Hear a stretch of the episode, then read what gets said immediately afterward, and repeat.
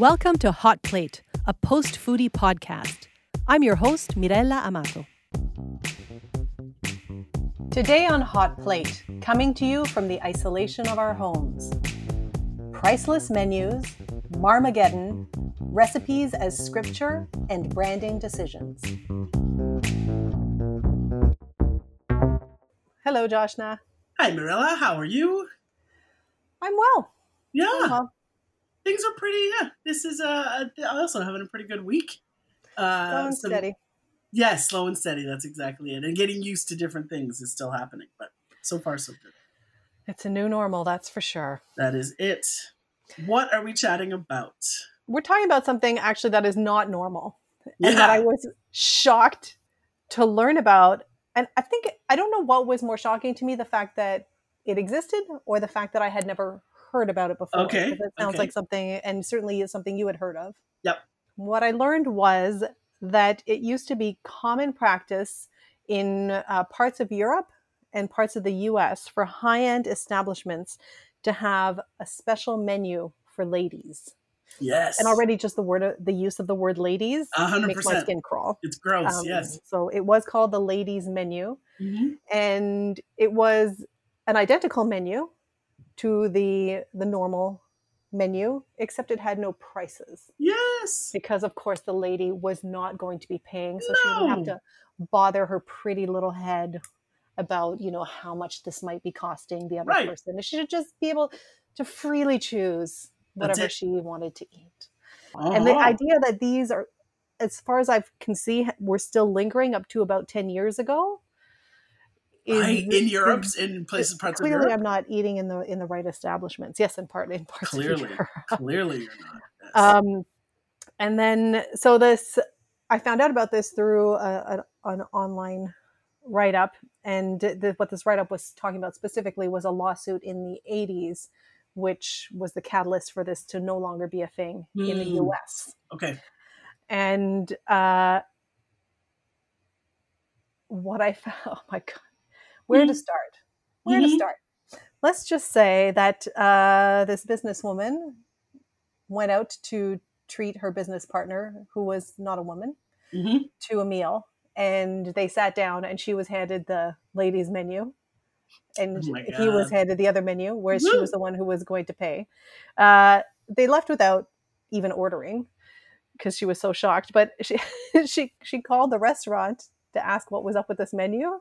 Did you just catch this Yes, part of the airport. I did. I did. And uh, the restaurant's argument was because a woman is a woman is a woman. I remember that, and I was like, I have, I have no idea what that means. How do you argue with that? I, I have no, I don't, I don't, I can't even understand it. I don't know, I don't know what that means at all. So you were aware that this was a thing. I was, I was, I've seen them.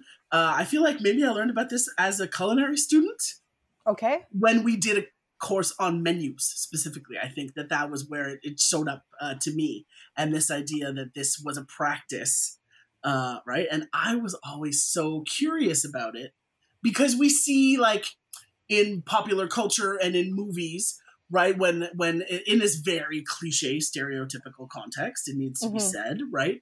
But like, so a, a, a young man has asked a young woman out on a date and they go to the restaurant and the young man is like broken a piggy bank open and done all of these things to fill his pockets to the brim uh, because he knows that she is going to order the lobster right? Right. or that the point of this is that she is going to order the lobster and he's going to have to pay for it and this is just how it is right so that like that cultural trope i suppose is quite familiar to all of us um, and then but then But i you started know, if she's only ever seen a ladies' menu, maybe she doesn't know that the lobster is the most. Oh, most honey, it's the item. truth. That's a very fair point. It could just Uh, be an but- innocent mistake on her I part. know. I love. I wish people could see your fluttering eyelashes as you're saying that. um, and so, listen. When I was a student and we were learning about this, I was curious about where this came from, right, Mhm. and what was behind this, because it's not just uh gender imbalance and misogyny right like it's not it's not just that what else is happening here Mhm. And so the most like uh, compassionate or charitable reading of this is that it emerged in a time in our history when a woman's job really was to find herself a good husband. Right. Right. And and the way a man deemed himself a good husband, clearly at the top of the list was Providing. a pile of money.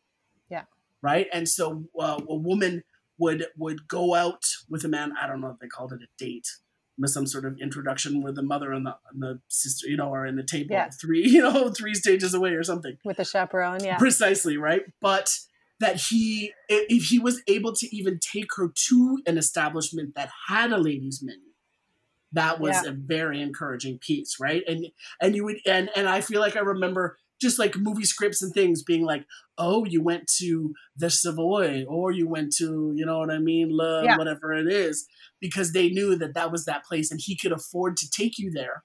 Was a really good signal that this one is worth paying attention to. Well, it's interesting that you have this perspective Yes. because it it does seem to have been seen as really less as misogyny and more as some form of chivalry. right. And right. what was particularly interesting to me in learning about this was that in the 80s, when this woman who stormed out of the place and was told, you know, ladies' menus have to exist because a woman is a woman is a woman, Right. uh, decided to sue the restaurant, public opinion was entirely against her. And Right. basically, they were saying, you know, it's just like, you know, opening the door for a woman or, Yes. or lighting her cigarette. You know, what's Yes. going to happen next? Are we going to get rid of chivalry altogether? And I, I, I was, um, this is the 80s. Uh, it's not that long ago. We were alive and uh, like aware, conscious people. Yeah.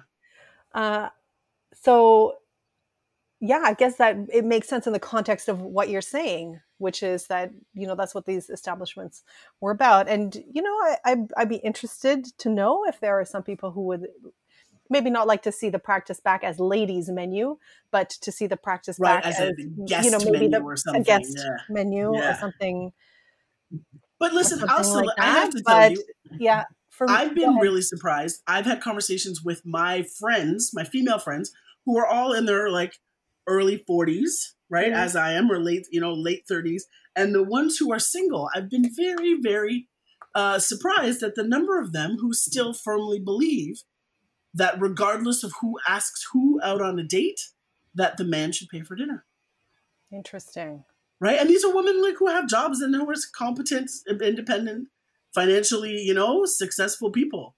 Uh, but there's there's a principle and a culture and a tradition thing here, which I am not that connected to. right Right? Yeah. I, I, I, that's not a thing for me at all. Uh, and and they're just like it is not proper if this Mhm. doesn't happen. I'm like, huh, all right. interesting I know. And Yeah, these but- are women from whom otherwise I, I they don't really pay much attention to what's proper. So it's curious for me that this has stuck with them somehow, you know? Yeah, that is very interesting Mhm. to learn. Yeah. But uh, you know, this is just also foreign to me anyway. You know, as I was reading this, uh, I was thinking about all of these small gestures, of which having a, a ladies' menu, you know, it was you know it was seen as hospitality back then. Mm-hmm. Yes, right? yes, as of that course. additional touch that they could do. Uh, and I think we've had this conversation. This is all stuff that drives me nuts. Like if I go Mhm. to an establishment and I leave the table to go to the washroom, and I come back and my napkin has been folded for me, I am never coming back again. Yeah, that I remember I- being surprised at how angry that made you.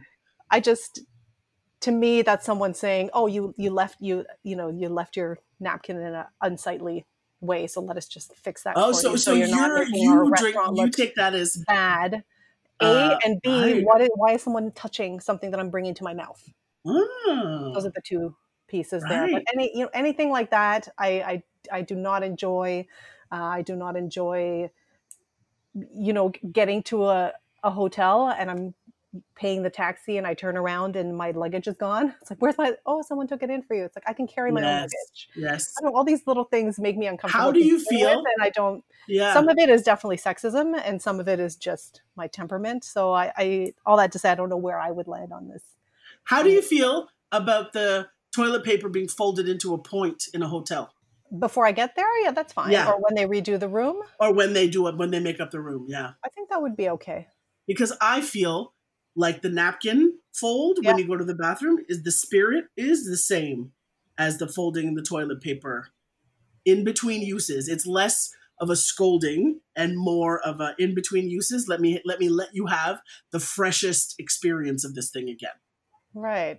I mean, I That's- do enjoy getting to the table and my uh, my serviette's a little Yes. swan or a little origami. Yes. So that's potentially fun. that brings they me may delight. not they may not go as Uh, far one, but I think that picking the the napkin up from the seat Yeah. and refolding it and putting it on the table is the same spirit of the like let me give you as fresh an experience of your table setting Okay, let me float this one by you now tell me, because this is another one that makes me. Feel we're going on a tangent, Uh, but we are, but I like it. Yeah. Well, pourquoi pas?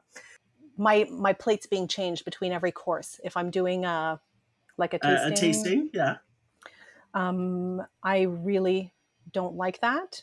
And what I dislike even more is that in my experience, 100% of establishments that do that will not leave the the plate for me if I ask. If I say I'm sorry, it's making me uncomfortable that you're changing my plate between every course. Can I please keep my plate? It's a I get a no. Uh, tell me, tell me, because the thing is, the food comes plated. No, so this is a situation where we're sharing.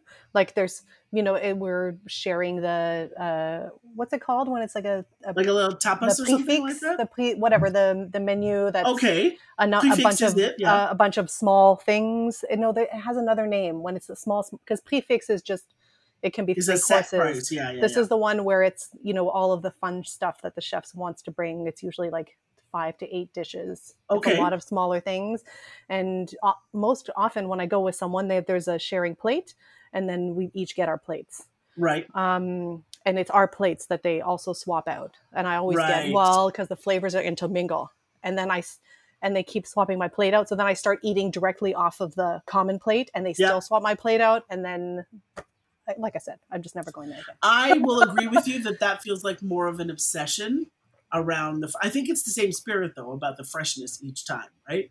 And the brand. I just new. feel like if I've asked and I've voiced that I would prefer to have the same plate, I don't understand how I'm cramping the establishment's. you might be standing in the so way much. of the of the of the of the taste in the mouth, right?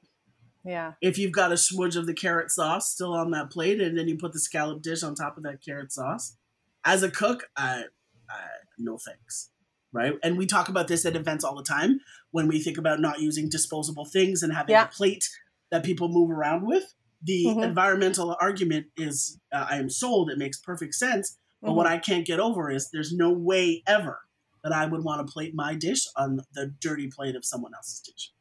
Got it.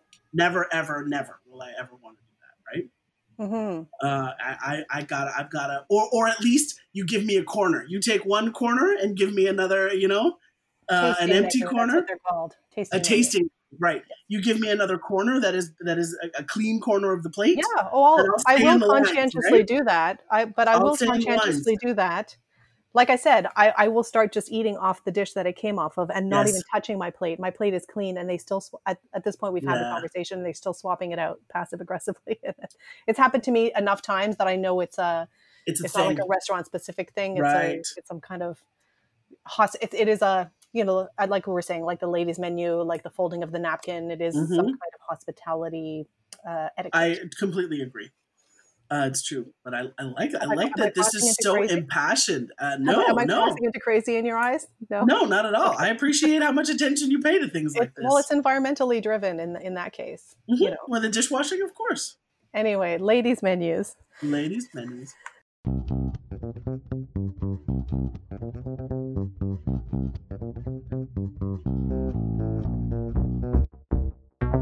Josh, now we're going to talk about Marmite again. Yeah. If you don't yeah. mind. Uh, not at all. Marmite has, has made its way into my mouth and my heart ever since we talked about it before, for sure. Uh, this this time though, it, it's with some some sad news, some Indeed. unfortunate news. It's not tragic, uh, all things considered, but I was amused to find out that there is a Marmite shortage What? due to the fact that uh, breweries in the UK are suffering a lot um, due to the COVID and the isolation measures. They're not Mhm, producing as mhm. much, and Marmite is actually made from spent yeast from Come the brewing on. process. Right. And I was, I knew that Marmite was traditionally made from spent yeast. I have to say, Marmite belonging to Unilever, it did not Right. occur to me that they are still going to breweries and reusing yeast as opposed to just creating something in house that I mean, I'm sure they could find a way to To uh, replicate, to, yeah. to replicate that and that just that was just awesome to me to know that I that's still with you. happening I'm with you. And the thing that really blew my mind was the notion that it was this like real time usage, right? That they that that it's so close. Like Mhm. the, the the the the spent yeast comes from a brewery and is used that immediately. That in the three months that you know or so that we've been in lockdown, we've seen enough time passed that this is a real thing. That the shortage of this has has impacts, legitimate impacts on global supply. I thought that was very encouraging. I have to say. I mean, I'm sorry, all the people who are desperately trying to get their hands on this stuff. and they're panicking They really are panicking. Although I have to say, one of the one of the photos was of this like it was almost like a like a one liter squeeze bottle or like a Mhm. 500 ml squeeze bottle. And as somebody who has had to play with this, st- I was like, I can't imagine ne- negotiating a squeeze bottle of Marmite that's true that's a hefty Right? dose and how much Marmite is still left in that squeeze bottle at the you know at the end with the no more squeezes and the and the farty air sounds yeah uh, right? Because you at least with that little jar, you can get your spoon or your finger on the inside to clean it, you know, completely. Mhm. Um, but people are freaking out, which is extraordinary. Like it's amazing to watch. It, it is, and it's funny because I've been talking to people about this, and uh, obviously they're bringing up alternatives Right. because there is uh, Vegemite. Have you had Vegemite? That's I have, and I will say, uh, no thanks. it's not quite the same, eh? No thanks. Uh, it's not the same funkiness, right? That the, the the way that yeastiness grows with whatever creature is involved is, in my mind, more. They they don't quite get the umami that we need in the Vegemite. I don't think. Yeah, the ingredients are quite similar, but they're different enough that it's a. It, it really is a. I mean, within the spectrum of these spreads, it is a, a, a really dramatic difference. I you think so. I think it's so. it's big enough that I've certainly made the conscious decision that I'm. And without the nuance, I think one of the one Yeah. of the things that I loved about Marmite is how nuanced it is. Right, the way it hits your tongue and the way it finishes. There's finishes. something more elegant about Hundred it. percent. Hundred percent. Uh, so, did you know though that there's a Brazilian version? No. It's called, uh, and uh, my Portuguese is not solid enough, so it's either Chenovit or Cenovit, C E N O V I T. Okay. And I just found out there's a Cenovis in Switzerland, which is huge. Oh. And uh, like how fascinating because a Marmite was created in 1902, and this one in uh, Switzerland was created in 1931. So these are, you know, somewhere along the line in various places, people realized there's a lot of nutritional value in spent yeast. right. How can we turn this into something delicious? And they've turned it into a spread. Um, but here's something I wanted to share with you. I have actually a buddy in Switzerland who's mailed some to me for Oh. scientific purposes Oh, thank you. because uh, Cenovis they have their regular version, which is already uh, twenty percent less salty than Marmite. So already I'm a little skeptical. Sure. But brace yourself, they make an unsalted version. Oh no. Oh. Oh god, I can't even imagine. Right? No. Isn't- isn't- no. To me, salt is the delight in 100%. Marmite. So That's I what am hits you so first. curious. Oh, It, it's it seems wrong, right? I 100%. But it could just be a delightful umami bomb. I mean, maybe, but part of what the salt does is help to pull the juices, hmm right? So I'm just, and already we talk about there being this mouth paralysis. Remember, we talked about the mouth paralysis on the Marmite. Yeah. So if we're gonna have a version of this thing without the the the the, the juices that is already so slick, ugh, I don't know. I, I'm I'm just so excited that it's in the mail because Oh. I, you know, whenever I hear about something that I that sounds wrong to me, I need to taste it. So, I can't wait. I look forward to revisiting Uh, all of this when that shows up. yeah, well, I'm sure I'll have some left once this insanity is done, and we can meet up for Ah, a little I love it. I'm into it. salt-free I'll. Marmite uh, equivalent.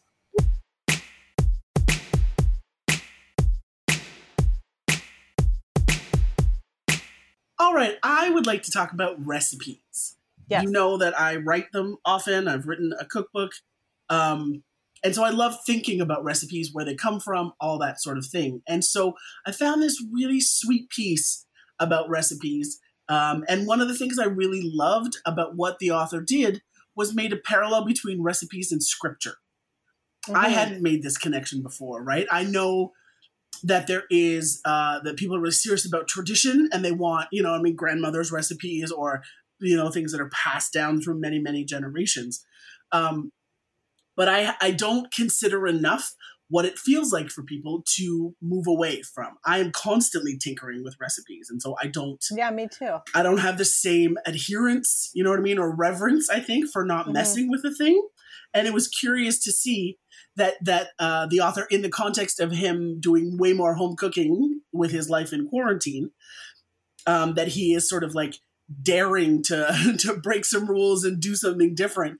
And I was like, oh, this is fascinating, particularly with the with the parallels uh, around religion.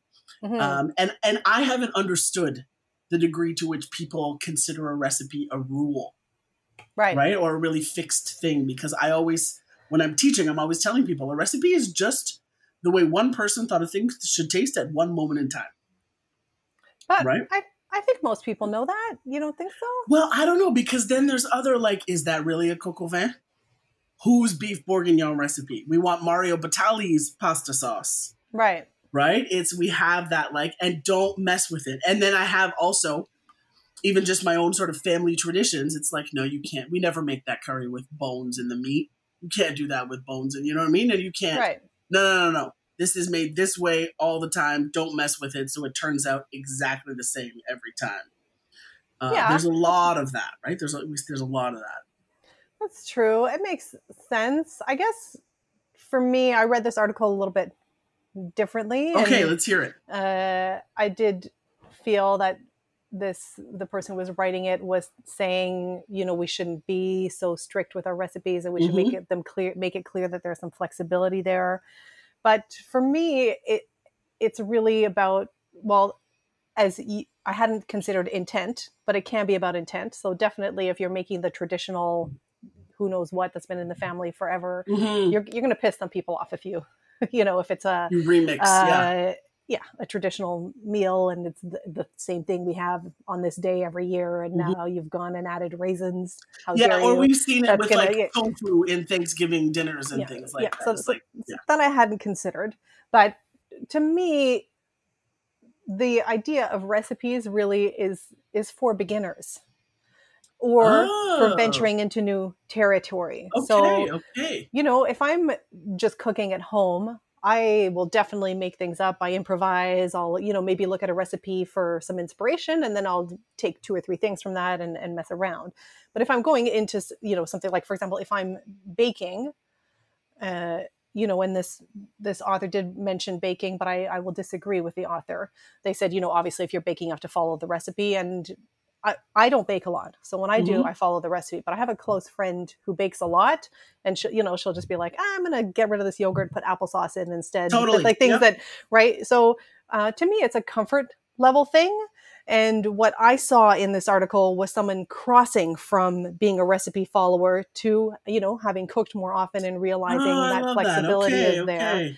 and so to me i don't i don't really think it's necessary to put it in the recipe that there's room to play Right. you know for me i equate that with when i don't know if this has ever happened to you sometimes you go clothing shopping and you're looking at a shirt and you're you know you're trying it on they'll be like you can Mhm. wear this with jeans or with a skirt yes, yeah. like, yeah, thank you yes, i know what a shirt the is versatility. Uh, that's yes, right. I, that's right. I, you know, I uh, am aware I I, love can that. I know what a all of the is. other, you know, Yeah. I've, I've been around long enough. Um, so I just, to me, this this suggestion that recipes sh- should. Uh, I mean, I, I I think there is some value for sure in letting a beginner know, like this recipe calls for sour cream, but you can use yogurt instead, you know, Mm-hmm. or you know, just to start introducing that idea. But Yep. you know, I think you know the purpose of recipe is to be a departure point, uh, and you know, for someone who's venturing into a new area or into something new, you you want to do something that's tried, tested, and true, Yeah. right? It's confidence boosting for sure. Um, that's awesome. I like but that. That's it was that's definitely a, lot interesting thing to think about. Yeah, I, I was really interested in all the different perspectives, uh, and I really dug how uh, the, the the deliciousness for some folks of breaking the rules. Yes. Right, would just go for it. Put an extra clove. Well, that's when it garlic. becomes go fun, For it. Yeah, Right. That's, that's what I think. Whereas when I'm sharing a recipe with someone, I will we usually drive them nuts because it will just be a list of ingredients. Yes, I don't have I don't have proportions. Just Yep. you know, just do it. go for it. right? Uh, and so now I've learned if it's a beginner, just sort of give them an idea, Give them the and structure. then as they Yeah. get as they dive in, they'll find that comfort level. But uh, definitely an interesting thing to to ponder, and kind of cool to see someone having that moment of the the blossoming moment. Yeah. Yeah, super nice.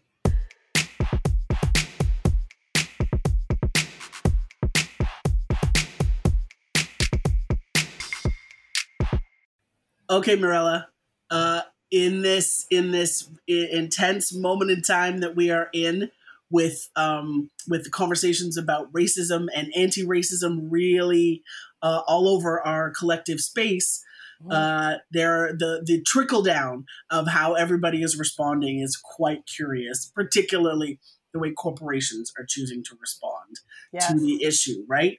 So one of the things that we are seeing is finally uh, they have realized that the visual image of Aunt Jemima, right, who is a black woman on a container of um, syrup, definitely not maple syrup, uh, and I think there's like biscuit or pancake mix as well, uh, is a problem. Right, and it is now she is being reworked as coming off, rethought. The entire thing is being rethought. Uh, and we're seeing a ripple of it, right? Also, Aunt Jemima, Uncle Ben's is another one easily to point at, right? With some really problematic um, images. Yeah. Cream of wheat, perfect, right? Really. And essentially, we're talking about the persistence of images that sort of relegate uh, Black people to this, this sort of uh, indentured and domestic uh, service people, and help, you Mhm. know, and it really sort of it's just it's it's a stereotype for so many reasons, um, and it's been a real problem. Uh, I've always had questions, right? Whenever I've seen it, I've always been like, "Really? Huh? We're still getting in in the year two thousand and whatever. We're still rolling with this." Uh, has been, uh, you know, I've always been super curious about how What- we're all right with it.